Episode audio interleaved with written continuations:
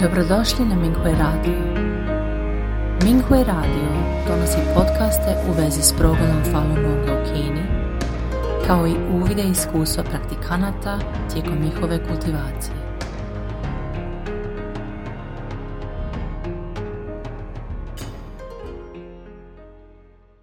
Slijedi članak kojeg je napisao Chin Shan pod naslovom Priče o toleranciji i praštanju u davna vremena. Treći dio. Tolerancija je odličan način da se izbjegnu katastrofe i zarade blagoslovi. To može biti teško izvodljivo, ali kada se suočite sa preprekama i poniženjem, miran, velikodušan i racionalan odgovor će često preokrenuti stvar. Prvo poglavlje. Čekao više od 20 godina da postane uvažen car. Li Chen, također poznat kao car Xuanzong, bio je jedan od istaknutih careva kasne dinastije Tang. U mladosti Li je smatran stidljivim i lošim govornikom i često su ga jači maltretirali. Iako je bio princ, bio je primoran napustiti prijestolnicu i živjeti negdje drugdje. Godine 820.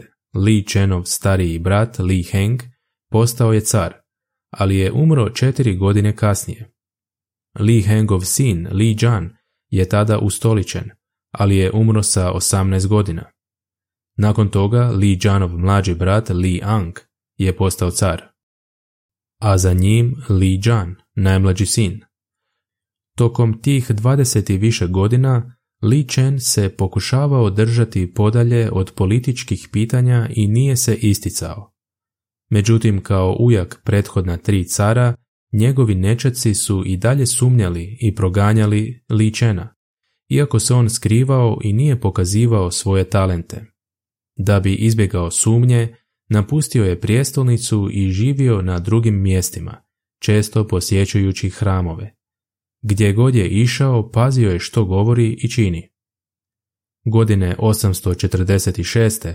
Li Chen je konačno postao car. Kada je ustoličen, dinastija Tang je već bila slaba.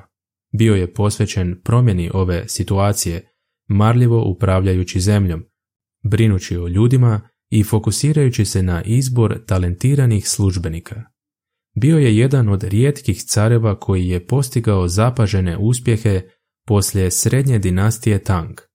Zbog prosperitetnosti njegove vladavine, ljudima je kasnije gorko nedostajao čak i nakon pada dinastije Tang 907. godine. Li Chen je uspjevao izbjeći nesreće jer je mogao istrpiti u kompliciranim okolnostima. Zato je na kraju mogao uspjeti. Iz ovoga se vidi koliko je važno biti strpljiv i napraviti korak unazad.